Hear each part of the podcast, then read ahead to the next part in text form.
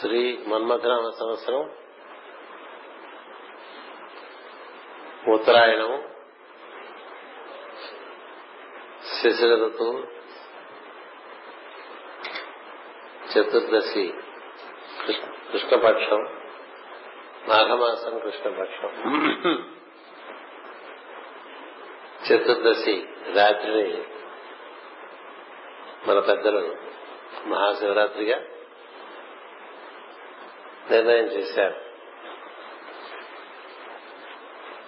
మాఘమాసం అంటే మహత్తుతో కూడినటువంటి మాసం. మహత్తుకి పుట్టుకకి ముక్కు ముద్దే ప్రకృతి ఉన్నది మూల ప్రకృతి శక్తి ఉన్నది కాలం ఉన్నది. అవన్నీ ఎందులోంచి పుట్టాయో?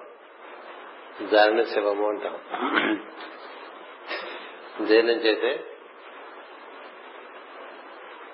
ప్రకృతి ప్రకృతి సంకల్పము కాలము త్రిభుజంగా పుట్టి ఒక చోటుగా ఏర్పడుతుందో ఆ చోటుని మహత్ అంటారు. దాని నుంచే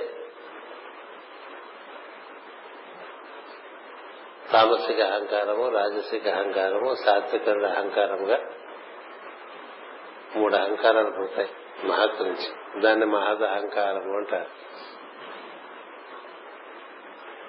ఈ మహత్తుకు సంబంధించినంతా కూడా మాఘమాసంలో అనుభూతి చెందవచ్చు. మహత్యం అంటే కూడా అదే. మహత్యం అంతా కూడా ఏమీ లేనట్టుగా ఉన్న చోటు నుంచి అన్ని ఏర్పడేట్టుగా ఏర్పడుతూ ఉంటుంది. అంటే నిజానికి అటు చూస్తే ఏముండదు. ఏమీ లేని దాంట్లోంచే అంతా వస్తున్నట్టుగా ఈ సృష్టి అంతా వస్తుంది. మూడు గుణములుగా వచ్చి అందులో నుంచి తామసిక అహంకారం ద్వారా పంచభూతాలు వస్తాయి. రాజకీయ రాజసికమైన అహంకారంలోంచి దశేంద్రియములు వస్తాయి. అంటే కర్మేంద్రియములు జ్ఞానేంద్రియములు వస్తాయి. సాత్విక అహంకారంలోంచి పంచధర్మాత్రులు వస్తాయి ఇట్లా ఇరవై తత్వాలు పుట్టుకొస్తాయి మొత్తం ఈ మూడు అహంకారాల్లోంచి సాత్విక నుంచి ఐదు రాజసిక నుంచి పది తామస నుంచి ఐదు ఇరవై. ఇరవైకి ఏమిటి ఆధారం అంటే నాలుగుగా ఉండేటువంటి చోటు. ఏమిటంటే ప్రకృతి కాలము శక్తి లేక సంకల్పము.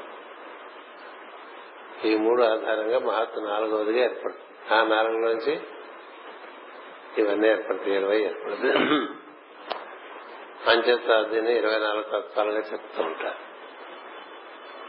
ఈ ఇరవై నాలుగు తత్వాలు దేనికి దేంట్లోంచి వస్తున్నాయో దాన్ని శివము అని చెప్పారు. అంచేత ఈ మాఘమాసంలో ఈ రోజును ప్రత్యేకించి శివతత్వం బాగా అనుభూతికి వచ్చేటువంటి రోజుగా పరిగణించారు ఋషులు. పురాణాల్లో ఏమని చెప్తారంటే ఈ రోజునే శివుడు చంద్రుని శాప విముక్తుని చేసి ఋషులు దేవతలు అందరూ కూడా బాగా ప్రశంసిస్తున్నప్పుడు ఆయన చాలా ప్రసన్నుడై ఈ రోజు నేను చంద్రుడికి క్షయం క్షయం కలగకుండా వరమిచ్చాను. అలా వరం ఇవ్వటం చేత మీరందరూ నన్ను ఈ విధంగా ప్రశంసిస్తున్నారు. ఎందుకంటే చంద్రతత్వం లేకపోతే సృష్టి ఉండదు. సృష్టికి ఆటంకం కలిగిన సందర్భంలో శివుడు రక్షించినటువంటి అనేక అనేకమైనటువంటి సందర్భాలు ఉన్నాయి. అందులో అదొకటి. అంచేత ఈ రోజున నేను మీకు అందరికీ అత్యంత ప్రసన్నుడుగా ఉంటాను ప్రతి సంవత్సరం అని చెప్పి ఆయన మాట ఇచ్చినట్లుగా మనకి పురాణాల్లో ఉంటుంది. అందుకని శివరాత్రి ఈ విధంగా నిర్వర్తించుకుంటూ ఉంటాం. ఇవాళ శివుని పుట్టినరోజు అంటూ ఉంటారు కొంతమంది. శివుడు పుట్టినరోజు ఉన్నది శివుడు శివుడికి నారాయణుడికి వాళ్ళకి పుట్టినరోజు ఉంటారు. ఎప్పుడు ఉండే తత్వాన్ని పుట్టడం ఉంటుంది. అంచేత ఆ శివతత్వము ఎప్పుడు ఉండేటువంటిది. ఈరోజు అత్యంత ప్రసన్నంగా ఉంటుంది. అత్యంత ప్రసన్నంగా ఉండడానికి కారణం చంద్రుడిని అతను అనుగ్రహించడం. చంద్రుడికి ఈ మహామృత్యుంజయ మంత్రాలు మనం చేసేది ఏదైతే ఉందో ఆ మంత్రం చంద్రుడికి సతీదేవి అందిస్తుంది. అప్పటికి ఇంకా సతీదేవికి శివుడికి వివాహం కూడా అవ్వదు సతీదేవి మార్కండేయ మహర్షి దగ్గరికి వెళ్ళి అతను ఏ విధంగా ముక్తి పొందాడు అంటే మరణం నుంచి బయటపడ్డాడో ఆ రహస్యం చెప్పమంటే ఈ మంత్రం ఇస్తాడు ఆయన. మామూలుగా మనం త్రయంబకం యజామహేయం చేసుకునేది మృత్యుంజయ మంత్రం. ఈ బీజాక్షరాలతో చేసుకునే దాన్ని మహామృత్యుంజయ మంత్రం అంటారు. ఈ మంత్రం వడివడిగా సీత మన సతీదేవి తీసుకొచ్చి క్షయిస్తున్నటువంటి చంద్రుడి దగ్గర ఋషులందరినీ పోగేసి శివభక్తులందరినీ పోగేసి మంత్రాన్ని బాగా పఠిస్తుంటే అప్పుడు శివుడు ప్రసన్నుడై వాళ్ళ కోరిక ప్రకారం చంద్రుడిని రక్షిస్తాడు. చంద్రుడికి శాపం ఇవ్వబడుతుంది దక్షుడి చేత. ఏం చేద్దంటే ఇరవై ఏడు నక్షత్రాల్లో రోహిణి అంటే ఎక్కువ ప్రీతి కలిగి ఉంటాడు చంద్రుడు. అందుకనే మనకు కూడా కవులందరూ కూడా రోహిణిలో వెలిగిపోతున్న చంద్రుడిలాగా అని చెప్తూ ఉంటారు ఆ రోహిణి నక్షత్రంలో చంద్రకాంతి చాలా అద్భుతంగా ఉంటుంది. చాలా అనుభూతినిస్తుంది. అందరికన్నా చాలా తక్కువ సంబంధం రేవతితో కలిగి ఉంటాడు. అంచేత క్రమక్రమంగా ఇట్లా తన ఇరవై ఏడు నక్షత్రాల్లో ఒక నక్షత్రంతో ఒక నక్షత్ర విభాగంలో బాగా ప్రకాశిస్తూ ఇతర నక్షత్ర విభాగంలో బాగా ప్రకటించ ప్రకాశించకపోవటాన్ని మనం పెద్దల పురాణాల్లో అట్లా ఇచ్చారు. ఇరవై ఏడాది నక్షత్ర విభాగాలు. అంటే మన చుట్టూ ఉండేటువంటి చోటు ఇరవై ఏడు విభాగాలు చేస్తే ఇరవై ఏడు నక్షత్ర విభాగాలు వస్తాయి. నక్షత్రం అంటే విభాగం అని అర్థం.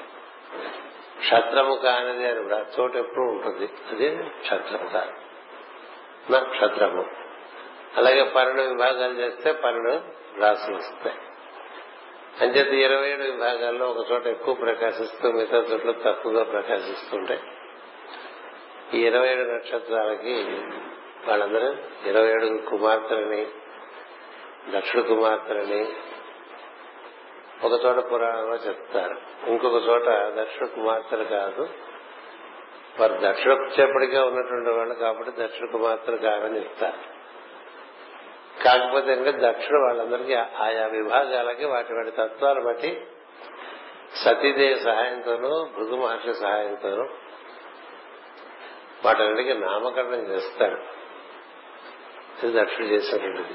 కానీ నాడు నానుడులో ఏముంటుందంటే దక్షుడు కుమార్తెలు ఉంటుంది. దక్షుడు కుమార్తెలు దక్షుడు అంటే భూమి జరిగిన కదా. భూమి పుట్టక ముందే నక్షత్ర మండలం ఎందుకంటే భూమి పుట్టక ముందే సూర్యమండలం ఉంటుంది. సూర్యమండలం ముందు నుంచి నక్షత్ర మండలం ఉంటుంది అంచెలు దక్షుడికి పుట్టాడనేటువంటిది సత్యం కాదు. దక్షుడికి దక్షుడు వాటికి నామకరణం చేసి ఈ నక్షత్ర విభాగాల్లో ఈ విధమైనటువంటి స్వరూప స్వభావాలు ఉంటాయి. తదనుగుణంగా ఆ సమయంలో చంద్రుడు ఉన్నప్పుడు జన్మించిన వాళ్ళకి ఆ స్వభావాలు ఉంటాయి. ఇవన్నీ తెలిపినటువంటి వాడు దక్షుడు. దానికైనా ముగ్గురు సాయం తీసుకుంటాడు. ఒకడు ప్రధానంగా సతీదేవి తన కుమార్తె. ఆమె సాయం తీసుకుంటాడు మహాజ్ఞాని.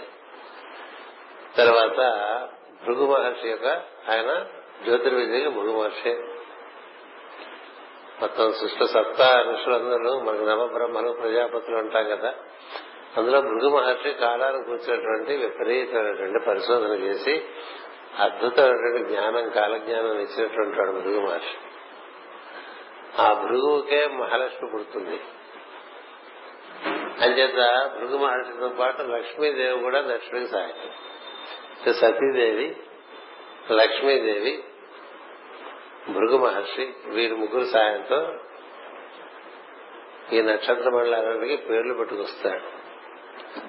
అంచేత ఒక నక్షత్ర మండలంలో ఎక్కువ వెలగటం ఒక నక్షత్ర మండలం తక్కువ వెలగటం మనకు కూడా ఏ నక్షత్రం బట్టి మనకి ఇప్పుడు చిత్తా నక్షత్రం అంటే ఏదో ఇలా అని చెప్తారు ఆశ్లేష అంటే ఇలా అని చెప్తూ ఉంటారు కదా. కొన్ని కొన్ని నక్షత్రాలకు వాటి వాటి స్వభావాలు ఉంటాయి కదా. అట్లా ఉండకూడదు. నువ్వు అందరి అన్ని నక్షత్రాల్లో కూడా ఒకే విధంగా వెలగాలని దక్షుడు శాసిస్తాడు చంద్రుడు. ఎందుకంటే మనకి మన మనకి మన జ్యూరిడిక్షన్లో లేని విషయంలో కూడా గడిపోతూ ఉంటాం మనం. అంతే కదా లక్ష్యజ్ఞం మనం చెప్పుకుంటున్నాం. ఇక మనకన్నా ఎవరు లేడనేటువంటి ఒక భావన వచ్చినప్పుడు అలా జరుగుతుంటాయి. రావణుడు ఎలా ఉన్నాడు హిరణ్యకశుడు ఎలా ఉన్నాడు? దక్షుడు అలా శాసించాడు చంద్రుడిని శాసిస్తే చంద్రుడు సృష్టి క్రమం ఒకటి ఉంటుంది దాని ప్రకారం అతను. అంచేత ఏం చెప్తాడంటే దక్షుడు నువ్వు నా మాట వినలేదు కాబట్టి నీకు క్షయరోగం వచ్చి నువ్వు మరణిస్తావు నువ్వు మరణిస్తే సృష్టిలో చంద్ర తత్వం మరణించారు చంద్రుడు అంటే మనం చూసే చంద్రుడు కాదు. మనం చూసేటువంటి చంద్ర గోళ నుంచి ఆ చంద్ర తత్వం మనకు అందిస్తుంది. అది వస్తేనే మొక్క మొలవటం ఉంటుంది. అది వస్తేనే గర్భధారణ ఉంటుంది. అది వస్తేనే పెరగటం ఉంటుంది. అది లేకపోతే పదార్థం పెరగటం రూపు కట్టుకోవటం ఏముండదు చంద్రతత్వం చంద్రావం ప్రభాసం అని అమ్మవారు అంటారు కదా ఆ తత్వం. అంతే దేవుడు ఇలా శాపం పెట్టాడు చంద్రుడు లేకపోతే అలాగే కానీ దక్షుడు చాలా తపస్వి. అంచేత అతని మాట నుంచి ఆ విధంగా అతను క్షీణిస్తూ మొదలు పెడతాడు చంద్రుడు. అలా క్షీణిస్తూ ఉంటే ఎవరు ఆపగలరు దాన్ని? ఎవరు ఆపగలరని బ్రహ్మదేవుని అడుగుతారు బ్రహ్మదేవుడు నా వల్ల ఏ పని కాదు. విష్ణుమూర్తిని అడుగుతా విష్ణుమూర్తి మనం అంతా కలిసి శివుని దగ్గరికి వెళ్ళి ఆయనకి ఇది విరలిస్తే ఆయన పరిష్కారం ఇస్తాడు. అప్పుడు శివుడి దగ్గరికి వెళ్తారు. వెళ్తే అలాగే సమయం వచ్చినప్పుడు నేను తప్పకుండా చంద్రుడిని రక్షిస్తానని చెప్తాడు. ఆ రక్షించిన రోజు ఇది ఆ రోజు ఇలా వస్తాడు ఆయన. అవతరిస్తాడు. శివుడు ఎప్పుడు ఇట్లా చోటుగానే ఉంటాడు. శివుడు ఎప్పుడు చోటుగానే ఉంటాడు మనం బాగా పిలిస్తే అప్పటికప్పుడు అవతరిస్తాడు అది శివుడు అందుకనే మనం మొట్టమొదలు పెట్టేప్పుడే పూజ మొదలుపెట్టేప్పుడే ఓం సద్యోజాతాయ నమ అంట. సద్యోజాతులు అంటే అప్పటికప్పుడు పుట్టేవాడు అవసరం ఉంటే సృష్టిలో నేను ఎప్పుడైనా అప్పటికప్పుడు పుట్టి నీకు సమస్యల పరిష్కారం చేస్తాను కానీ నేను ఎప్పుడు దేహంలో ఉండనని చెప్పేటువంటి వాడు శివుడు. అంచేత వాళ్ళందరూ అలా ప్రార్థన చేస్తూ ఈ మహామృత్యుంజయ మంత్రం చేస్తుంటే అప్పుడు ఆయన ఎప్పుడు శివుడు ప్రత్యక్ష ముందు చల్లని గాలి వస్తుంది. ఒక ధూపం ఒకటి వస్తుంది. ధూపం. చల్లని గాలి ముందు వచ్చి ఆ తర్వాత ఒక సువాసనతో కూడినటువంటి ఒక ధూపం వస్తుంది. ఆ తర్వాత డమరకమైనటువంటి శబ్దం వస్తుంది. ఈ శబ్దాలన్నీ వచ్చిన తర్వాత ఆయన అట్లా ఆ ధూపంలోంచి అట్లా రూపు కట్టుకుంటాడు. అది ఆయన పద్ధతి. అంచేత ఆ విధంగా తను అవతరించి చంద్రుడు చెప్తాడు. దక్షుడు బ్రాహ్మణుడు ప్రజాపతి సమర్థుడు. అంచేత ఆయన మాటలో నేను కొట్టేయలేను. అలానే నువ్వు మరణించడం అనేటువంటిదిగా సృష్టికి ఆప దానివల్ల ఆపద కాబట్టి నేను రక్షిస్తాను అని చెప్పి నువ్వు క్షయం కాకుండా చూస్తాను. నీకు వృద్ధి క్షయములు రెండూ ఉంటాయని చెప్తాడు అంటే కొన్నాళ్ళు అలా పదిహేను రోజుల పాటు శుక్లపక్షంలో వృద్ధి చెందుతూ ఉంటాడు. మళ్ళీ ఓ పదిహేను రోజులు మళ్ళీ క్షయం చెందుతూ ఉంటాడు. ఈ వృద్ధి క్షయాలతో నువ్వు ఉంటావు ఎప్పటికీ పోవు. నువ్వు ఎప్పుడు పోకుండా ఉండాలి నేను నా కిరీటం మీద ధరించి ఉంటానని చెప్తాడు. అంచేత ఈ చంద్రుడు అమ్మవారి నుదురు మీద ఉన్నట్లు శివుడు నుదురు మీద ఉన్నట్లు ఇంకా ఒకళ్ళు ఇంకా ప్రత్యేకమైన దేవతలకి లలితకి అట్లా నుదురు మీద అంటే అమ్మవారే. కొంతమంది నుదురుల మీద అంటే వినాయకుడు గణేశుడు ఆయన నుదురు మీద ఉన్నట్లు చెప్తూ ఉంటారు. ఏం చేద్దంటే వాళ్ళు వృద్ధిక్షయాల్ని మీద స్వామిత్వం ఉన్నటువంటి సృష్టికే వృద్ధిక్షయాలున్నాయి. సృష్టికే వృద్ధిక్షయాలున్నాయి. అలాంటి వృద్ధిక్షేమంలో పడిపోకుండా కాపాడేటువంటి తత్వం కలిగినటువంటి వాళ్ళు అంచేది నీకు ఎప్పటికీ క్షయం ఉండదని చెప్పి ఆ రోజు ఈ రోజున కనబడి ఆ రోజు మార్గశీర్ష మాఘ కృష్ణ చతుర్థి. ఆ రోజు అర్ధరాత్రి పన్నెండు గంటలకి ఆయన అవతరిస్తారు. అవతరిస్తే అందరూ చాలా ఆనందం చెప్తారు ఆనందం చెప్తే నేను అంటాడు ఈ విధంగా మీరు నన్ను ఆరాధన చేసి నన్ను ఇక్కడ అవతరింప చేసుకున్నారు కాబట్టి ప్రతి సంవత్సరం ఈ రోజు నేను అతి ప్రసన్నుడిగా ఉంటాను మీరేం కావాలంటే అది కోరుకోవచ్చు నేను అతి ప్రసన్నుడిగా ఉంటాను ఈ రోజున. మీరు ఏం కావాలంటే ఆ రోజు నన్ను కోరుకోవచ్చు నేను ఇస్తానని. అంటే కోరుకున్న దాంట్లో ఉండేటువంటి యుక్తాయుక్తములన్నీ కూడా కోరుకున్న వాడికి సంబంధించినవి. నువ్వు కోరుకున్నది నీకు ఇస్తా. దానివల్ల నువ్వు బాగుపడతావు దానివల్ల నువ్వు పతనం చెందుతావో నీ కోరికలో నీకున్నటువంటి జ్ఞానం బట్టి ఉంటుందని కానీ అడిగింది చేస్తా. ఇలా నేను ఈ రోజున మీరు గుర్తుపెట్టుకోండి.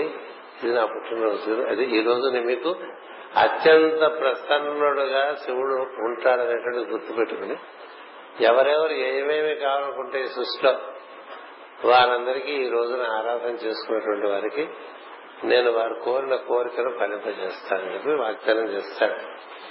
అంచేది మహాశివరాత్రి మహా పెద్ద పండుగ ఎందుకంటే జీవులను తర్వాత రకరకాల అవసరాలు ఉంటాయి పరిస్థితులు బట్టి.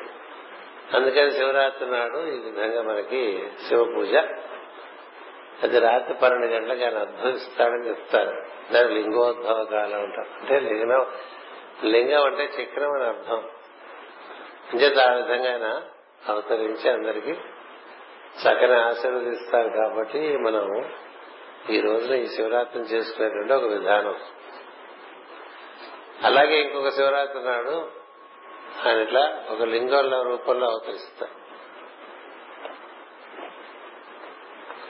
ఒక లింగం రూపంలో అవతరిస్తే ఇదివరకు మనం భాగవతం క్లాస్లో చెప్పాను బ్రహ్మ విష్ణువులో బ్రహ్మదేవుడికి ఒక ఆలోచన వస్తుంది. మన ముగ్గురులో ఎవరు నిజంగా త్రిమూర్తులం కదా? మన ముగ్గురులో ఎవరు ఎక్కువ ఎఫెక్టివ్ అని ఎవరు ఎక్కువ గొప్ప అని ఏం చేద్దంటే శివుడు ఏం చేస్తుంటే కనపడ్డు కదా? విష్ణువు ఏమో సలహా చెప్తూ ఉంటాడు బ్రహ్మదేవుడు పనిచేస్తుంటాడు. ముగ్గురున్నారు వాళ్ళు ఒక ఆయన అసలు సలహా కూడా అందుబాటులో ఉంటాడు ఇంకో ఆయన సలహా చెప్తూ ఉంటాడు. ఆ సలహా ప్రకారం మూడు ఆయన పనిచేసుకుంటూ ఉంటాడు. అంచేత ఉంటే నీకు నాకు మన ఇద్దరి మధ్య సలహా చెప్తున్నావు. సలహా చెప్పినంత మాత్రాన పని అయిపోదు కదా నేను పని చేస్తున్నా నీ సలహా నేను ఆచరణలో తీసుకురాకపోతే సృష్టి రాదు అలా అని నా సలహా నీ సలహా లేకుండా నేను సృష్టి చేయలేను. కదా? కాబట్టి నువ్వు నేను ఎవరో ఒకళ్ళం. ఇతనేమిటి? ఈ త్రిమూర్తుల శివుడు ఏమీ చేయనట్టుగా ఉంటాడు? అతను ఎలా గొప్ప? వస్తే విష్ణుమూర్తి నవ్వుతాడు. అసలు ఈ ఆలోచన రాకూడదు నీకు? ఆలోచన రాకూడదు. అని చెప్పి అప్పుడు బ్రహ్మదేవుడే పందెం పెడతాడు. ఏమంటే నేను ఈ శివలింగం ఆది ఊర్ధ్వంలో ఎంతవరకు ఉందో నేను చూడటానికి వెళ్తాను. నువ్వు అధస్సులోకి వెళ్ళు. అది దాని మొదలు ఎక్కడుందో నువ్వు చూడు. మనం ఆది అంతం ఎవరు కనుక్కోగలిగి ముందుగా తిరిగి వస్తాం ఇక్కడికి. వాళ్ళ బట్టి మన ఇద్దరిలో ఎవరు అగ్రగణ్యులు ఎవరు అధికులు తెలుసుకుందాం అంట అంటే సరే విష్ణుమూర్తి తెలుస్తుంది. అది అంత లేని తత్వం. చోటు ఎంత పోయినా ఉంటుంది చోటుకి అంతంటూ ఏముండదు. లోతంటూ ఏముండదు. ఎత్తంటూ ఏముండదు. అంతా ఉంటుంది. పోయిన కొద్దీ ఉంటుంది. అయితే బ్రహ్మదేవుడి పైకి వెళ్ళి వెళ్ళి వెళ్ళి వెళ్ళి వెళ్ళి వెళ్ళి భయం వేసి వచ్చేస్తాడు. భయం వేసి తిరిగి వస్తాడు. విష్ణుమూర్తి అని తెలుసు కాబట్టి కొంత దూరం వెళ్ళి మళ్ళీ వచ్చేస్తాడు. వచ్చేసి నువ్వు చూసావా? కింద అంశం ఎక్కడ ఉందో అని అడుగుతాడు బ్రహ్మదేవుడు. లేదు నాకు కనపడలేదు అంశు అతను పోతున్న కొద్దీ ఉందని చెప్పి మరి నువ్వు చూసావా అని బ్రహ్మదేవుని అడిగితే నేను చూశానంట నేను చూశానంగానే వెంటనే విష్ణువుగా నువ్వు చెప్తున్నది అబద్ధం లేదు నేను చూశానంటాడు. అంతే వెంటనే ఎక్కడి నుంచి వస్తుందో తెలియదు శూలం వచ్చేసి ఓ తలకాయ కొట్టేస్తుంది బ్రహ్మదేవుడికి. అంతకుముందు వరకు బ్రహ్మదేవుడికి నాలుగు తలకాయలు ఉంటాయి. ఆ నాలుగు తలకాయలు ఐదు తలకాయలు ఉంటాయి. ఒక తలకాయ వెళ్ళిపోయి నాలుగు తలకాయలు పెరుగుతాయి అప్పుడు ఇదేమిటి? ఇది ఎక్కడి నుంచి వచ్చింది? ఎలా కొట్టేసిందని నువ్వు అసత్యం మాట్లాడితే అంతే నువ్వు అసత్య వాక్కు నీ నుంచి వచ్చింది. నీ సృష్టి మరి ఇంకెలా ఉంటుందో దాన్ని బట్టి ఆలోచించాల్సి ఉంటుంది. ఆయనకు సృష్టికి అతీతుడు. నీకు నాకైనా ఎమర్జెన్సీ వస్తే చూసేవాడు తప్ప తనకుగా తాను దిగొచ్చి వచ్చి వాటిలో వీటిలో కల్పించుకునేవాడు కాదు. కానీ పిలిస్తే పలుకుతాడని చెప్తాడు విష్ణుమూర్తి ఇది కూడా శివరాత్రి నాడే అదే తిథిన జరిగింది. అందుకని ఇది ఒకటి చెప్పుకుంటూ ఉంటాం శివుడి గురించి. ఈ శివతత్వం మనకి తెల్లటి తత్వంగా మన పెద్దలు మనకి ఇచ్చారు. అందుకని ఆయన శివుడు తెలుపు అని చెప్తారు. అమ్మవారు నీలం కాంతి అంటే విష్ణు ఆవిడ వైష్ణవి. వైష్ణవి పార్వతి అన్న లేక విష్ణు అన్న ఒకటే. వాళ్ళు పూజ చేశారనుకోండి ఇది శివకేశవ పూజ. భవానీ శంకర స్వామి అయిన మహా అంటే అర్థం ఏంటంటే శివకేశవాయన మహా అంటే ఆమె ఆమె విష్ణు స్వరూపిణి. ఆయన శివస్వరూపుడు పనంతా ఆవిడది. ఆవిడ అనుకుంటుంది ఏం చేసుకుంటుందో అన్ని చేసుకుంటుండదు సృష్టి పనంతా ఈయన సైలెంట్గా లోపల నుంచి సపోర్ట్ చేస్తుంది. ఇది వాళ్ళిద్దరు శివశక్తులు. అదే మనం ఇంకో పరంగా చెప్పుకుంటే శివ శివకేశవులు. అంచేత ఈయన ఎప్పుడు తెల్లగా ఉంటాడు. ఆవిడ నీలంగా ఉంటుంది.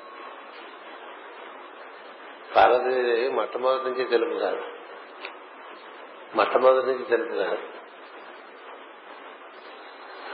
శివుని వరించి శివుని వివాహం చేసుకుని ఆ శివునితో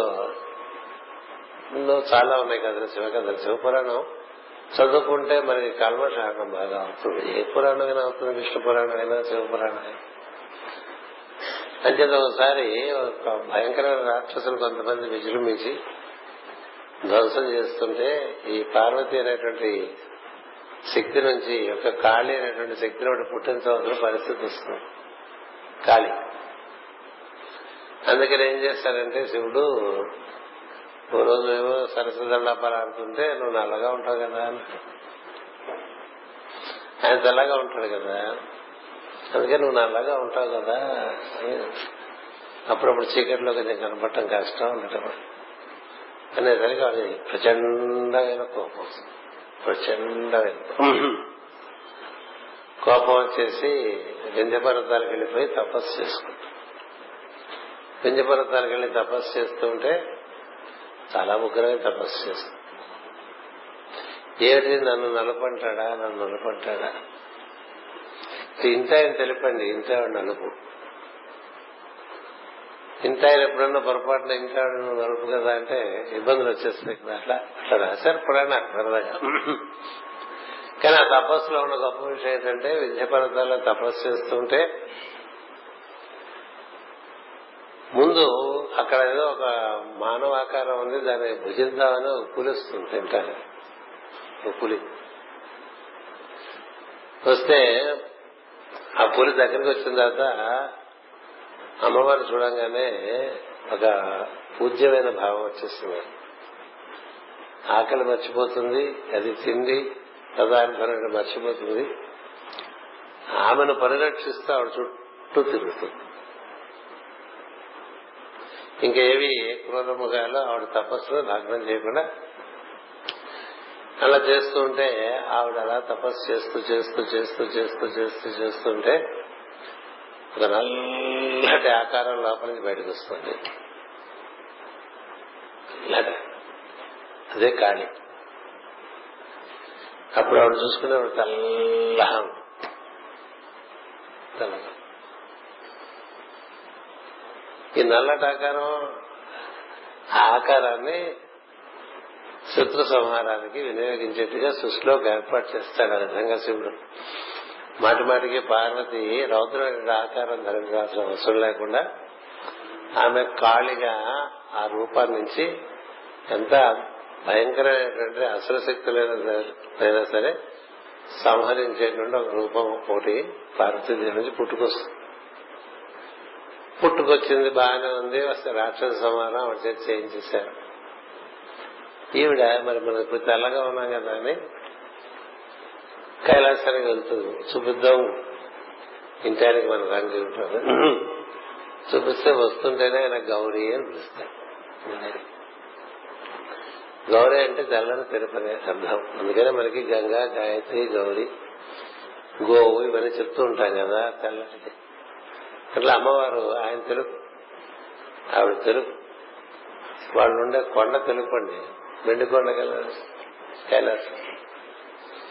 వాళ్ళు ఎక్కి తిరిగేటువంటి వాహనం తెలుపు నంది తల్లాడు ఇప్పుడు తెల్లటి మనిషి సరి సమానమైన తెలుపు కలిగినటువంటి ఆయన భార్య. అదే సమానమైన తెలుపు కలిగినటువంటి ఒక వాహనం. అవన్నీ ఒక తెల్ల పడ మీద తిరుగుతుంటే ఏదో కనిపిస్తుంది అతను?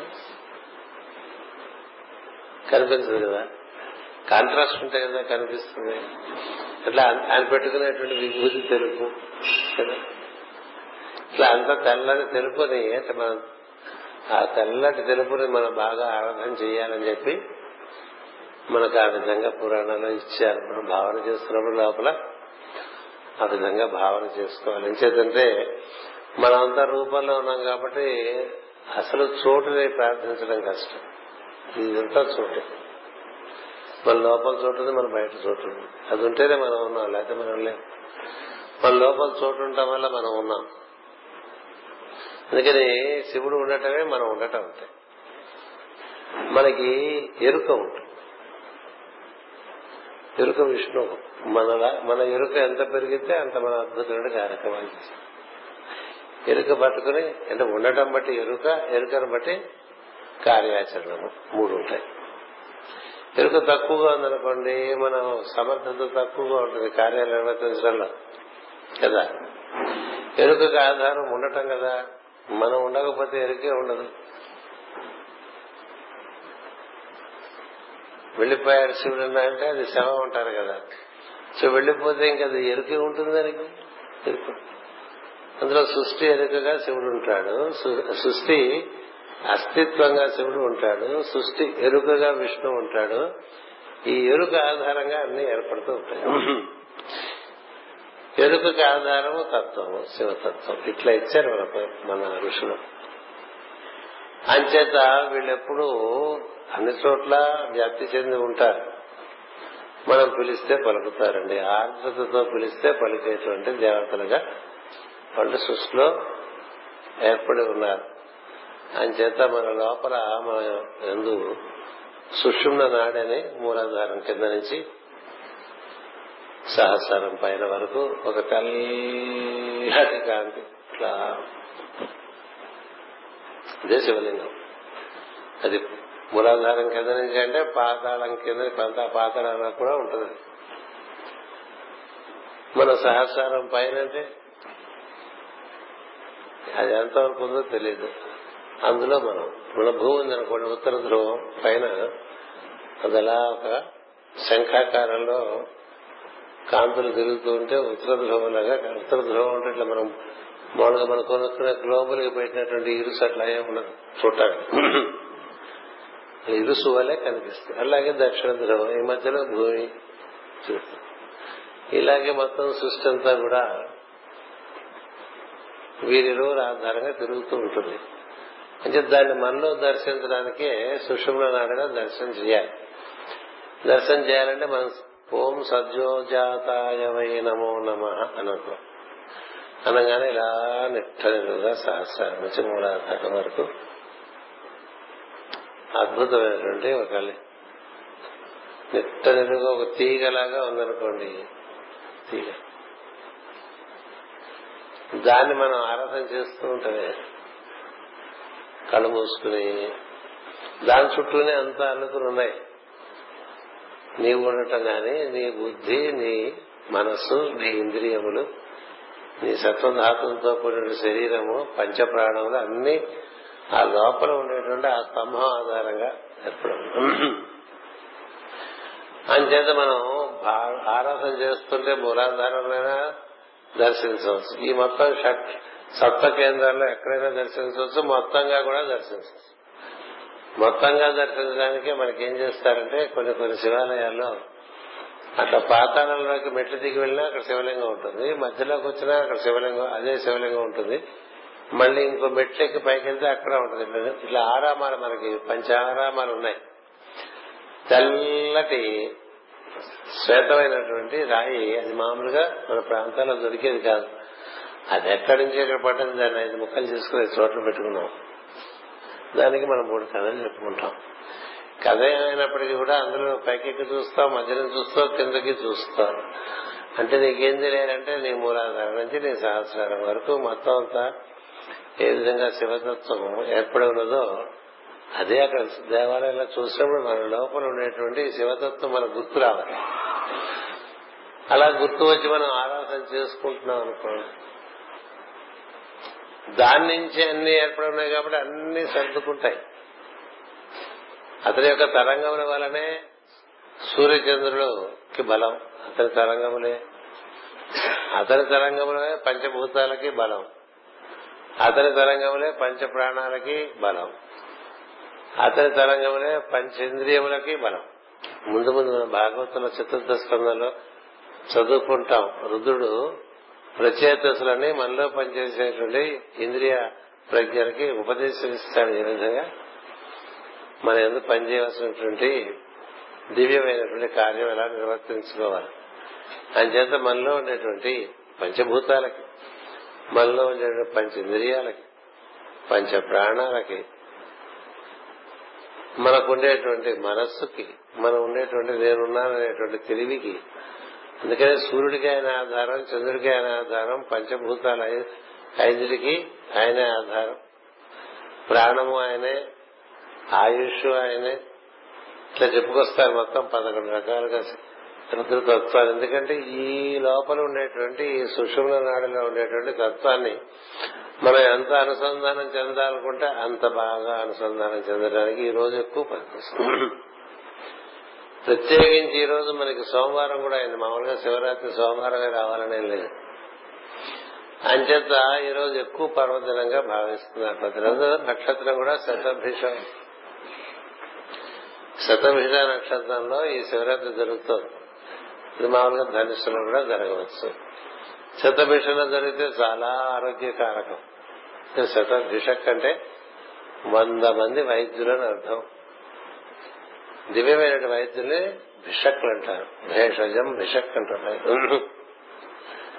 ఈ భిషక్లో వంద మంది కూడితే ఏమిటో అది శతభిష నక్షత్రం. ఆ నక్షత్రంలో ఉండే వాళ్ళకి సహజంగా వాళ్ళ దగ్గర స్వస్థత చేకూర్చగలిగినటువంటి శక్తి ఉంటుంది ఈరోజు శతభిష నక్షత్రం సోమవారం రాత్రి. మనకి తెల్లవారి వరకు సోమవారమే. అంచేత ఆ విధంగా మనకి ఈ ఆరాధన మనం చేసుకున్నాం అనుకో దానివల్ల మనకి ఈ లోపల ఉండేటువంటి సమస్తము కూడా చక్కగా పునర్నిర్మాణం చేయబడుతుంది. అందుచేత మనకి ఆరాధన ఇచ్చారు. దీని విధంగా మనం బాగా నిర్వర్తించుకుంటూ ఉండాలి. రుద్రుడు తరంగాల రూపాల్లో లోపల నుంచి వ్యాప్తి చెందుతూ ఉంటాడు. అంచేత రుద్ర తరంగాలనే మన వైబ్రేషన్స్ అంటాం. ది వైబ్రేషన్స్ ఆఫ్ రుద్ర ఆ రుద్ర తరంగాలు చక్కగా మనకి వ్యాప్తి చెందడానికి మనకి రుద్ర నమ్మకం చెమ్మకం ఇచ్చారు పెద్దలు. అందుకని చదువుతూ ఉంటే మనకి చాలా లోపల శక్తి పెరుగుతూ ఉంటుంది. రుగ్మతలన్నీ పోతూ ఉంటాయి. స్వస్థత చేకూరుతూ ఉంటుంది. ఊపు వస్తూ ఉంటుంది. ఒకటికి రెండు రెండుకి మూడు. అనువాకాలు అయ్యేసరికి ప్రతివాడికి ఊపు వచ్చేస్తుంది.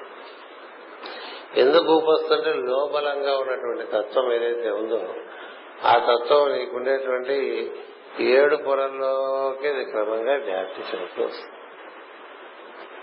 అంచేత దాని మీద మనకి శ్రద్ధ బాగా ఉండాలంటే మనం కన్నులు మూసుకుని లోపల ఉండేటువంటి ఆ శివలింగాన్ని ఆపాతాళ నమస్తలాంత భువన బ్రహ్మాండ ఆవిస్ఫుర జ్యోతి స్ఫాటిక లింగమౌళి విలసత్ పూర్ణేందు వాంతామృతై అని పిలుస్తాం.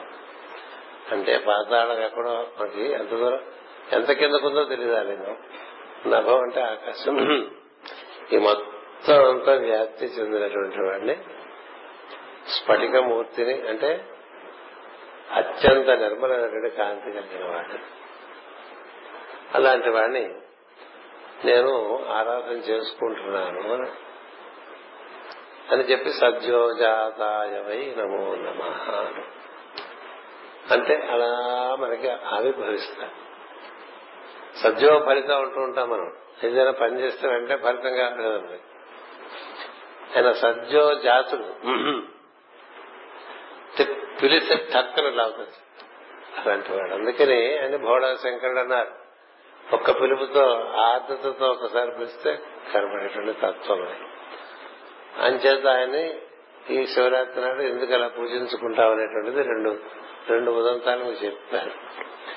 అతని యొక్క చల్లని కాంతిని మనం ఆరాధన చేస్తాం. ఎందుకంటే కనబడటం అంటే మనకి తెల్లని కాంతిగానే కనబడాలి లేకపోతే ఇట్లా చోటు ఇప్పుడు చీకట్లో వెళ్ళాం. మన కన్ను చూడలేదు. కానీ అక్కడ కాంతి వచ్చిందనుకోండి చూడగలం ఆ కాంతి ఎవరంటే గౌరీ. గౌరీ. అందుకని గౌరీ స్వరూపుడే వస్తాడు. శంకరుడు గౌరీ శంకర్ అంటాడు అందుకని. ఎందుకంటే తన కనబడటం అంటే చోటు చోటు కనబడ్డదని ఎవరు అనగలరు? ఎందుకని కనబడటం అంటూ జరిగితే ఆమెగానే కనబడతాడు. ఆమెగా కనబడటం అంటే అంతకుముందు చెప్పినట్టుగా నలుపు నీలంగా కనపడ్డారు ఎట్లా కనిపిస్తారంటే తెల్లని కాంతి తెల్లని కాంతి చేత స్తోత్రాలుండా అవే ఉంటాయి. ఆ విషయాలే ఉంటాయి. అంచేత మనం లోపల బాగా ఈ భ్రూమధ్యం అంతా అలా తెల్లని కాంతిని ఊహించుకోవచ్చు. లేదు హృదయం నుంచి ఈ మొత్తం పై వరకు తెల్లని కాంతి అట్లా పై వరకు ఉంటుంది. లేదు మూలాధారం నుంచి అలా తెల్లని కాంతిని ఊహించుకుంటూ దాని ఎందుకు మనం ఓం నమ శివాయ అనుకుంటూ ఓం అనగానే ఇట్లా ఉద్భవించిన లింగం లాగా ఉద్భవానికి వెళ్ళి నమహ అన్నప్పుడు అక్కడికి కుడి భాగం అంతా కూడా మన ఎందు క్షాళనం చేస్తున్నట్టు శివ అనగానే ఎడమ భాగం అంతా క్షాళనం చేస్తున్నట్లు భావం చేస్తుంది. అలా చేసుకోమన్నారు మంత్రం. ఓం అనగానే సెంట్రల్ కాలం. నమ అన్నప్పుడు కుడి భాగం అంతా. శివాయ అంటే ఎడమ భాగం అట్లా ఇలా వెళ్ళి మనకి మొత్తం అన్ని ఆవరణలు కూడా ఒక్క మంటలతో క్షాళనం చేసుకున్నట్టుగా అట్లా తపస్సు చేసుకుంటూ ఉంటారు. ఇలా తపస్సు చేసుకుంటే ఇందాక చెప్పినట్లుగా పార్వతీదేవికి ఏ విధంగా తనలోటువంటి నల్లటి విషయం అంతా బయటకు వెళ్ళిపోయి తెల్లగా తయారైంది కదా. గౌరీ అయిపోయింది కదా పార్వతి. అలా మనకు కూడా చేస్తాడు అది గొప్ప మీకు రామకృష్ణ పరమహంస జీవిత చరిత్ర చదువుకుంటే ఆయన అలా అమ్మవారిని ఆరాధన చేస్తూ చేస్తూ చేస్తూ చేస్తూ చేస్తుంటే లోపల నుంచి నల్లటి వాడు వాడు బయటకు వచ్చేస్తాడు. అదే లోపల నుంచి ఒక తెల్లటి మనిషి వచ్చి దాన్ని నల్లటి శరీరాన్ని సూర్యంతో పొడి చేసినట్టుగా ఆయనకు అనుభూతి వస్తుంది. అప్పటి నుంచి ఆయన ఈ వాజ్ నో మోర్ మనమాంగస్ అలా తయారైపోతాడు రామకృష్ణ. అప్పటి నుంచి అమ్మవారితో మనం మాట్లాడుకుంటున్నట్టుగానే చక్కగా సరసలాపాలు చేసుకోవడం వాళ్ళతో మాట్లాడుకోవటం వాళ్ళతో ఆడుకోవటం వాళ్ళతో కబుర్లు చెప్పుకోవటం ఇట్లా చేస్తూ ఉండేవాడు రామకృష్ణ పరమహంస ఎవరో రామభక్తుడు ఓ రాముడు విగ్రహం. ఆ విగ్రహం ఎంతో పరుగుతుంది అందుకని ఆ రాములల్లా రాములల్లా అంటూ ఆయన ఆయనతో మాట్లాడుకుంటూ ఉంటాడు. ఆ భక్తుడు రాముడితో రామకృష్ణ పరమహంస ఉండేటువంటి భవతాన్ని ఆలయానికి వచ్చినప్పుడు అక్కడ రామకృష్ణ పరమహంస ఉంటే ఈ రాములల్లా ఈయన పలికి పలికిస్తే ఈ భక్తుడికి పలికేవాడు కాదు రాముడికి ఆయన దుఃఖం వస్తుంది మూడు రోజుల తర్వాత ఎందుకంటే నా రాముడు నాతో పలకట్లేదు. అని ఒకసారి ఏడుస్తుంటే రామకృష్ణ పరమహంస ఎందుకలా బాధపడుతున్నావు అంటే నా రాముడల్లా పలకట్లేదు అంటాడు రాముడల్లా నాతో కూర్చుంటున్నాడు రోజు వచ్చి నేను చెప్తాను వెళ్ళు వాడు ఏడుస్తున్నాడంటే వాడు ఎప్పుడు ఉంటాడు ఇతర ఇలాంటి ఒక అతీతమైన అనుభూతి ఉందే. ఈ అతీతమైన అనుభూతి మనకి దక్కాలి. అది రామకృష్ణుడికి దక్కడానికి కారణం అతను చేసినటువంటి పగలు రాత్రి అతను చూపినటువంటి ఆ తపనలోంచి ఆ తపస్సులోంచి ఆయనలో స్వభావంలో ఉండేటువంటి నల్లటి విషయాలంటే కల్మషాలన్నీ క్షుత్పిపాస మలాం అలక్ష్మీ నాశయామ్యహం అభూతిం అసమృద్ధించ అసమృద్ధి అభూతి అభూతి అంటే విభూతి లేకపోతే అభూతి. కదా? మనందరికీ దివ్యానుభూతి ఉండాలి కదా అనుకుంటాం. ఈ మాత్రం చేస్తేనే ఏమైనా కనబడుతుందేమో అని ఆశపడిపోతుంటాం కదా? కదా? అంచేత మనకి అనుభూతి కావాలంటే లోపల మలములు పోవాలి. ఆ మలములు చాలా సులభంగా తీసేసేటువంటి తత్వంగా ఆయన ఆరాధించడంగా పెట్టుకున్నారు.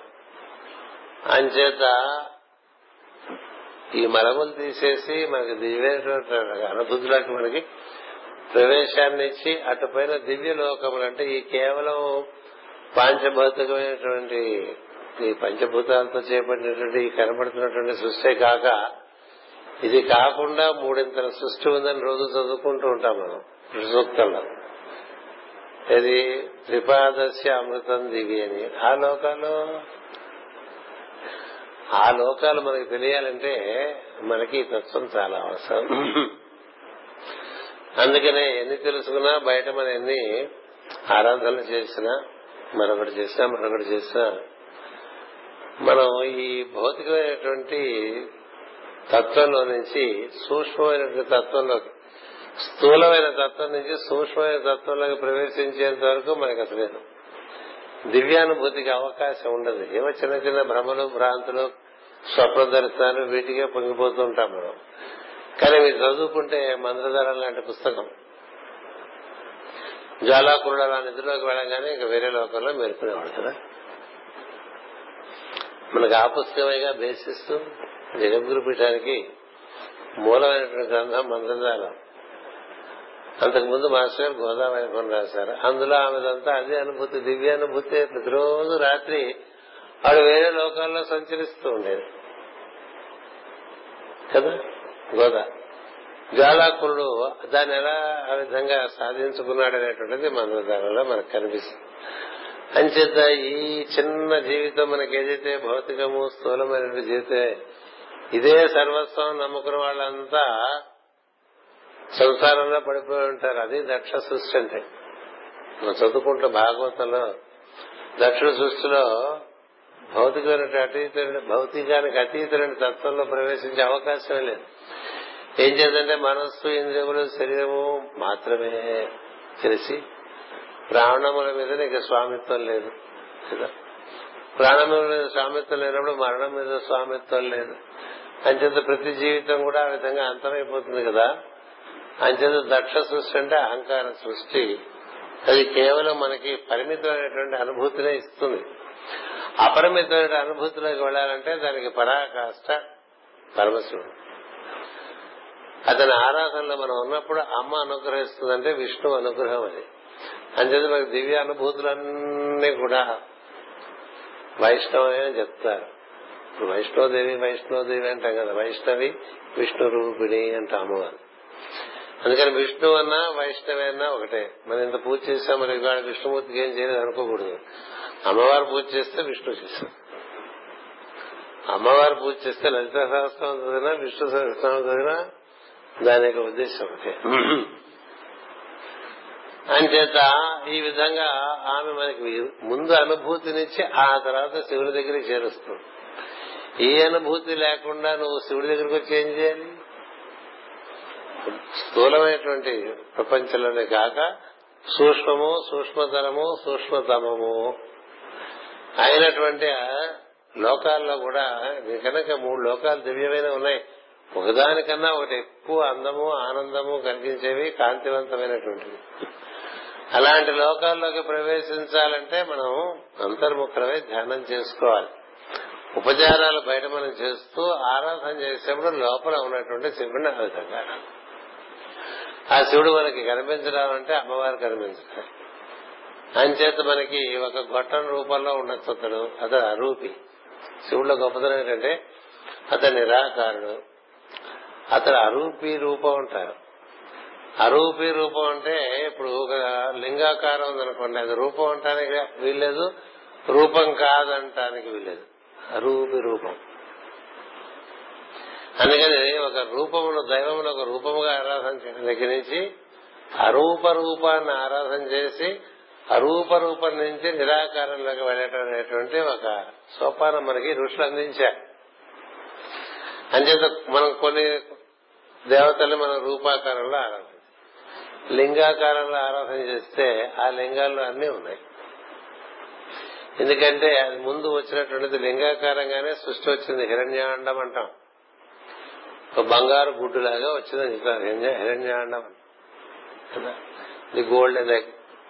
అందులోంచి మనం చదువుకున్నాం. విరాట్ పురుషుడు అవతారం ముందు విరాట్ అనేటువంటి గుడ్డు ఏర్పడి ఆ గుడ్డులోంచి రకరకాల దేవతలు ఆ విధంగా ఆవిర్భవించి వాళ్ళంతా కాస్మిక్ ఇంటెలిజెన్సెస్ అంటాం. అంటే అంతరిక్ష దేవతలు. వాళ్ళందరూ కలిసి ఈ విరాట్ పురుషుని శుభ్రంగా వండేస్తే సృష్టి అంతా వచ్చిందని చెప్తుంది పురుష సూత్రం. కదా? అంచేది ఈ విరాట్ పురుషుడు అంటే మనం మన ఆరాధన చేసేటువంటి విష్ణు రూపం. ఈ విరాట్ పురుషుడు ఏర్పడే ముందు ఈ విరాట్ పురుషుడు విరాట్ అనేటువంటి అందంగా ఉండేవాడు. అంటే అంతకు ముందు ఉన్నది ఏంటి? లింగాకారం. అండం అంటే గుడ్డే కదా? మరి గుడ్డ ఆకారం. అందుకని అసలు రూపము చాలా రూపాలు వచ్చేసినాయి ఇరవై ఏడు నక్షత్ర మండలాలు వచ్చినది.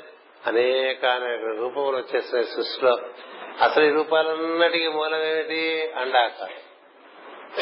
మనం కూడా లోపల ముందు పుట్టినప్పుడు అండంగానే పుడతాం తల్లి గర్భంలో ముందు ఒక బుడగలాగా వస్తాం కదా. అక్కడి నుంచి కదా నెమ్మదిగా అది అండం. బాగా మెత్తగా మరీ పెంకు కట్టేయకుండా దూరంగా ఉన్నప్పుడు అందులో అవయవాలన్నీ ఏర్పడుతూ వస్తూ ఉంటాయి కదా. కొన్ని జీవులు అండం బయటికి ప్రసవిస్తాయి కదా? పక్షులు లాంటివి. అప్పుడు కూడా అండంలో జరిగేదేమిటి అంగాలన్నీ నెమ్మదిగా బయటకు వస్తాయి కదా? లోపల జరుగుతుంది బయట జరుగుతుంది. ఏదైనా సరే ప్రతి జీవుడు ముందు వాడి మొదటి స్వరూపం ఏంటండి? అండమే. అందుకు శివలింగం.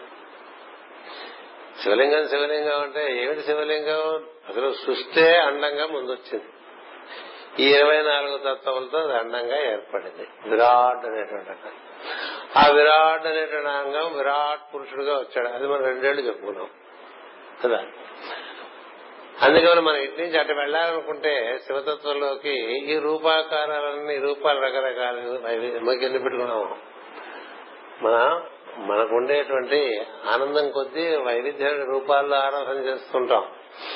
కానీ ప్రతి వారం ఒకసారి సోమవారం పూట లింగానికి ఆరాధన చేస్తాం కదా. అంటే ఇవన్నీ అందులోంచి వచ్చినాయని గుర్తుపెట్టు. దీంట్లో వచ్చినాయని అండంలోంచి అండం రాకముందు దేని వల్ల అండం ఏర్పడిందో అది మనకు అనేటువంటి శివతత్వం. అలాంటి తత్వం మన ఎందు మన వలే ఉంది. అలాంటి తత్వం అన్నిటి ఎందు అందుకే అన్నిట్లోనూ శివుడు ఉన్నాడని. అంటే మనం ఉండటం అంటే శివుడు గుర్తుపెట్టుకోండి. మనం ఎరుకగా ఉండటం అంటే విష్ణు మనం పనులు చేస్తూ ఉంటాం అంటే బ్రహ్మ. ఆలోచనలు వచ్చి పనులు చేస్తూ ఉంటాం కదా. అంటే ఈ మూడు స్థితుల్లో అతి ప్రధానము ఆది అనేటువంటిది ఈ శివతత్వంగా ఋషులు అట్లా అందించారు మనకి. అంచేత మనం మన మొదలతో మనం ఎప్పుడు అనుసంధానం చెందడానికి ప్రయత్నం చేయాలి. ఇప్పుడు మన రూపంలో కూడా లోపల మనకి దివ్యమైనటువంటి అనుభూతిని మనకి అమ్మవారు అనండి విష్ణు అండి మనకి అనుభూతి లోపలే ఇస్తారు. తపస్సు చేస్తున్న వాళ్ళకి అంతా లోపలే కనిపిస్తుంది. అటుపైన లోపల దేని ఆధారంగా ఈ విభూతం ఏర్పడుతుందో దానికి దగ్గర అర్థం దగ్గర అయితే అది మనం అయిపోవటం మనం అది అయిపోవటం అయినప్పుడు సమాధి అంటారు. అలాంటి సమాధి స్థితిలో ఎప్పుడూ ఉంటాడు ఆయన. పిలిస్తే పలుకుతాడు. అంచేత అతను రూపంలోనూ ఉండగలడు. లింగంగానూ ఉండగలడు. చోటుగాను ఉండగలడు. మూడు రకాలుగా ఉండగలడు. అట్లా చెప్పుకొచ్చారు మరి. అంచేత ఈ తత్వం మనం బాగా అవగాహన చేసుకోవాలి. మనం ఎట్లా వచ్చాం? మనకు తెలిస్తే మన కదా మనం కూడా అట్లాగే వచ్చాం. ఒక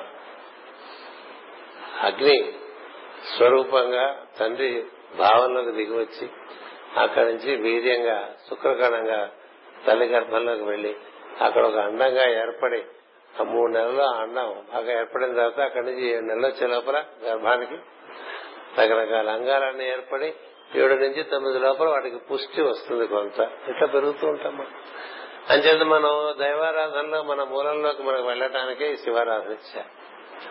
అలాంటి శివుణ్ణి మనం ఈ సమయంలో ఏం చేయాలంటే ఇంతసేపు ఎందుకు చెప్పానంటే మామూలుగా భాగవతం చదువుకుందాం అనుకున్నాం. కానీ నాకు అనిపించింది శివతత్వమే కాసేపు మాట్లాడుకుని ఇట్లా పది నిమిషాలకి పన్నెండు ముందు మనం కళ్ళు మూసుకుంటే అక్కడి నుంచి పన్నెండు ఇరవై వరకు కళ్ళు మూసుకున్నాం అనుకోండి. లింగోద్భవ కాలంలో మనం అందులో ఉండేటువంటి ఒక ప్రయత్నం చేయొచ్చు. అందుకని ఈ విధంగా కొన్ని శివపరమైన కొన్ని విషయాలు మనం చెప్పుకోవటం జరిగింది. ఇట్లా అనేక అనేక విషయములు ఉన్నాయి శివ సంబంధంగా. ఎలా ఉంటుందంటే శివ కథలు మనం కృష్ణలీల చెప్పుకున్నట్టుగా విష్ణు చెప్తాడు శివ కథ ఎందుకంటే నారదుడు వీళ్ళందరూ వీళ్ళు విష్ణువుని పొగుడుతారు. నీ లీలలు మా వల్ల కాదు మా శక్యం కాదు. నా లీలలు ఏముంది? లీలలే కాదు. ఇంకోడున్నాడు వాడి లీలలు నాకే అర్థం కావాలి నా లీలలు మీకు అర్థం కావంటున్నావు కదా మీ నాకు ఆయన లీలలు అసలే అర్థం కావాలి అలాంటి అవన్నీ మనం బాగా శివపురాణం లింగ పురాణం స్కాంద పురాణం ఈ మూడు పురాణాలు. అందులో అనేక అనేక కథలు ఉంటాయి అద్భుతమైన కథలు ఉంటాయి. అవి మనకు ఉండేటువంటి స్ఫూర్తి కొద్దీ మనం చదువుకుంటూ ఉండొచ్చు. అన్ని ఇక్కడ చెప్పుకోలేం కదా. ఇక్కడ మనం పుట్టినటువంటి స్ఫూర్తిలోంచి మనం తీరిక ఏర్పరచుకుని జీవితంలో చదువుకోవడానికి ప్రయత్నం చేసుకుంటూ ఉండాలి. అంచేత ప్రస్తుతం మనం ఏం చేద్దామంటే ఒక పదకొండు సార్లు ఓం నమ శివాయ సిద్ధం నమ అని చెప్పుకుందాం. ఆ తర్వాత కళ్ళు మూసి కూర్చుందాం. పన్నెండు ఇరవై పన్నెండున్నర అంతవరకు అలా కళ్ళు మూసి కూర్చుందాం. ఆ తర్వాత ఎవరింటికి వాళ్ళు వెళ్ళిపోయి మీ ఓపిక ఇంకా తర్వాత ఈ జాగరణ ఎందుకు ఇచ్చారంటే కార్తీక పౌర్ణమికేను శివరాత్రికే జాగరణ ఇచ్చారు. ఎందుకు ఇచ్చారు తెలుసా ఈ జాగరణ? మనం ఎప్పుడు పగలు మేలుకున్నప్పుడు కొన్ని రకాల రసాయన మనలో జరుగుతూ ఉంటుంది మన మెలకువలో ఉన్నప్పుడు. మనం నిద్రలో ఉన్నప్పుడు మరొక రకమైన రసాయనం జరుగుతుంటుంది మన శరీరంలో. ఇప్పుడు రాత్రి మేలుకుని ఏం జరుగుతుంది తెలుసా? కెమిస్ట్రీ మారుతుంది. అందుకని రాత్రి మేలుకుంటుంది ఏం చెప్తారంటే పెద్దలు ప్రతి నాలుగు నెలలకంటే ప్రతి తొంభై రోజులకి ఒకసారి రాత్రి మేలుకోమని చెప్తారు. రాత్రి మేలుకు పగలు నిద్రపోతుంది కాదు. ఈ రాత్రి జాగరణ చేసి రేపంతా నిద్రపోవటం కాదు. ఈ రాత్రి మనం మేలుకుని ఉంటే ఏమవుతుందంటే మామూలుగా రాత్రి ఇప్పుడు మేలుకుని కదా. ఈ ఈ ఉండటం వల్ల మన కెమిస్ట్రీలో మన శరీరం యొక్క రసాయనంలో చక్కని మార్పు వచ్చి ఈ శరీరం అనుభూతికి యోగ్యపరంగా తయారవుతుంది. అందుకని యోగులు ఎప్పుడు రాత్రిపూట మేలుకుని ఉంటారు. మాస్ గారు ఏ రోజు రాత్రి పన్నెండు గంటల లోపల పడుతున్నారు ఆయన ఒక సామే. పన్నెండు పడుకుంటే గంటలకు లేచి పన్నెండు తర్వాత పడుకునేవారు నాలుగు గంటలకు లేచేవారు ఏం చేత? అప్పుడు నీ శరీరంలో రసాయనంలో చాలా మార్పు వస్తుంది. తమస్సంతా విరిగిపోతుంది. రజస్ అంతా కూడా బాగా కాంతివంతంగా తయారై నేను సత్వంలో ఒక కాంతి స్వరూపుడిగా ఏర్పాటు చేస్తుంది. అంచేత మనకి జాగ్రత్త అనేటువంటి కార్యక్రమము ఆరోగ్యపరంగాను యోగ పరంగా కూడా ముఖ్యమైన కార్యక్రమంగా మనకి పెద్దలు ఇచ్చారు శరీరంలో ఇట్లాంటి రసాయనాలు రసాయనిక చర్య జరుగుతున్నప్పుడు నువ్వు మాటి మాటికి ముద్ర వేసేస్తూ ఉంటే ఆ జరిగేటువంటి రసాయనానికి అంతరాయం కలుగుతుందని ఉపవాసం అని చెప్పారు. నీళ్ళు తీసుకో కావాలంటే దానివల్ల అంతా అపకారం జరగదు. నీరే మళ్ళీ కూల్ డ్రింకులు కోకా కోలాలు మాజాలు మ్యాంగోలు ఇలా తాగదు అందులో పదార్థం ఉంటుంది కదా. తీసుకుంటే నిర్మలమైన నీరు లేదు నిర్జలం. నిర్జలం. ఒక ఇరవై నాలుగు గంటలు ఈ శరీరాన్ని నువ్వేం సప్లై చేయదు ఏమైపోతుంది? అలా చేయటం దానిలో ఏమొస్తుంటే రెండు మూడు విషయాలు వస్తాయి. ఒకటి శరీరంలో ధాతువుల్లో మంచి మార్పు వస్తుంది. రెండు నీలో దీక్ష బాగా. దీక్ష వల్ల శ్రద్ధ వస్తుంది. పట్టుదల పెరుగుతుంది. అంచేత ఈ శివరాత్రికి జాగ్రత్తలు పెట్టారు. ఊర్లో రోడ్ల మీద తిరిగి సినిమాలు చూసి అట్లా చేయమన్నారు. ఏం చేత? ఆ ఉన్నంతసేపు శివనామస్మరణ చేసుకోమన్నారు. ఉదయం నిన్న మధ్యాహ్నం మనకి ఇవాళ మధ్యాహ్నం ఒకటి ముప్పై మూడుకి మొదలైందండి తిది రేపు పదకొండు వరకు ఉంది తిది అంటే గట్టిగా మాట్లాడితే ఇరవై నాలుగు గంటలు కూడా లేదు తిది ఈ ఇరవై నాలుగు గంటలు రెస్టారెంట్ క్లోజ్ అని పెట్టుకున్నాం అనుకోండి అలా చేసిన వాళ్ళకి వాళ్ళ తత్వంలో చాలా మంచి మార్పు. దాంట్లో చాలా పట్టుదల వస్తుంది. చాలా దీక్ష వస్తుంది. శరీరం నీ మాట వినే పరిస్థితి వస్తుంది. అంతకన్నా ఏం కావాలి? ఇప్పుడు యాభై ఆరులో పదేళ్ళప్పుడు మొదలుపెట్టి డెబ్బై వరకు పదిహేనేళ్ళ పాటు అట్లా చేశాం జాగ్రత్త. క్రమక్రమంగా నెమ్మదిగా పక్కన పెట్టేశాం. కదా?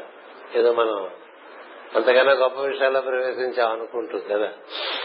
శరీర శిక్షణకి శరీరానికి ఎంత మంచి తరఫీదు ఇస్తే అది మనకి అంత చక్కగా మనం చేసేటువంటి యోగ కార్యాలకి యోగ అభ్యాసాలకి అది వినియోగపడుతుంది. పంచకళ్యాణి లాగా వినియోగపడుతుంది. అలా కానప్పుడు అది మన ఏడిపిస్తూ. ఉంటుంది మన ఏడిపించే శరీరం మనకున్న ఉపయోగం ఏంటండి? మంచి కారు ఒకటి ఉంటుంది మనకి అది ఎప్పుడూ పలకాదు. స్టార్ట్ అవ్వదు స్టార్ట్ అయినా గేర్ పడదు గేర్ పడినా బ్రేక్ పడదు ఎందుకు కారు. అలాంటి శరీరాన్ని అయినా ఆయనే భిషక్తులు. అంచేత ప్రాణం ఇచ్చిన ఆయనే ఆరోగ్యం ఇచ్చిన ఆయన అందుకనే ఏదో కాస్త ప్రాణాంతకంగా ఉంటే ఇంట్లో రుద్రాభిషేకాలు తెగ చేసేస్తూ ఉంటారు కదా. అంచేత ఈ తత్వం గుర్తుపెట్టుకోండి ఆరాధన చేసుకోండి కథలు మూసుకుందాం పదకొండు సార్లు. ఓం నమ శివాయ సిద్ధ నమ అని పలుకుతాం. స్వస్తి. మీరందరూ ఇవాళ చాలా బాగా ఆరాధన చేసుకున్నారు. నేను ఊహించలేదు అంతమంది వస్తారని. ఇంత బాగా ఎలుగెత్తి అందరూ బాగా చదివారు దాని ఫలితం తప్పకుండా అందరికీ అది నిస్సందేహం. చేత మీ అందరికీ చక్కని ఫలితం శివుడు అందించాలనేటువంటి ఒక సదుద్దేశంతో ఆ శుభాకాంక్షలు తెలుపుతున్నాను. మనం పదకొండు సార్లు ఓం నమ శివాయ సిద్ధం నమ అంటే సిద్ధం నమ అంటే నా ఎందు సిద్ధించు అని కోరుకోవటం. నేను ఉండకూడదు నువ్వే ఉండని అడగటం. ఓం నమ శివాయ. సిద్ధం నమ. టూ టైమ్స్ మనకు ఉండకూడదని కోరుకుంటామండి. శివుడే ఉండాలి. అప్పుడు శివస్వరూపం అయిపోయేటువంటి అవకాశంకి ప్రయత్నం చేయాలి. అది తపస్సు. అంచేత అలాంటి మంత్రం ఒకటి ఇచ్చారు మనకి. చిన్నప్పుడు రాయించేశారు. అంచేత మొట్టమొదటి మన ఓనామాలు రాసిన దాంతోనే సో ఓం నమ శివాయ రాయించలే మా చేత. ఓం నమ శివాయ అనేటువంటిది పలక ఒక పక్క ఉండేది. రెండో పక్క సిద్ధం నమ. అంచేత అది మన మంత్రం. దాన్ని మనం ఉచ్చారణ చేద్దాం. అందరూ కన్నులు మూసుకోండి.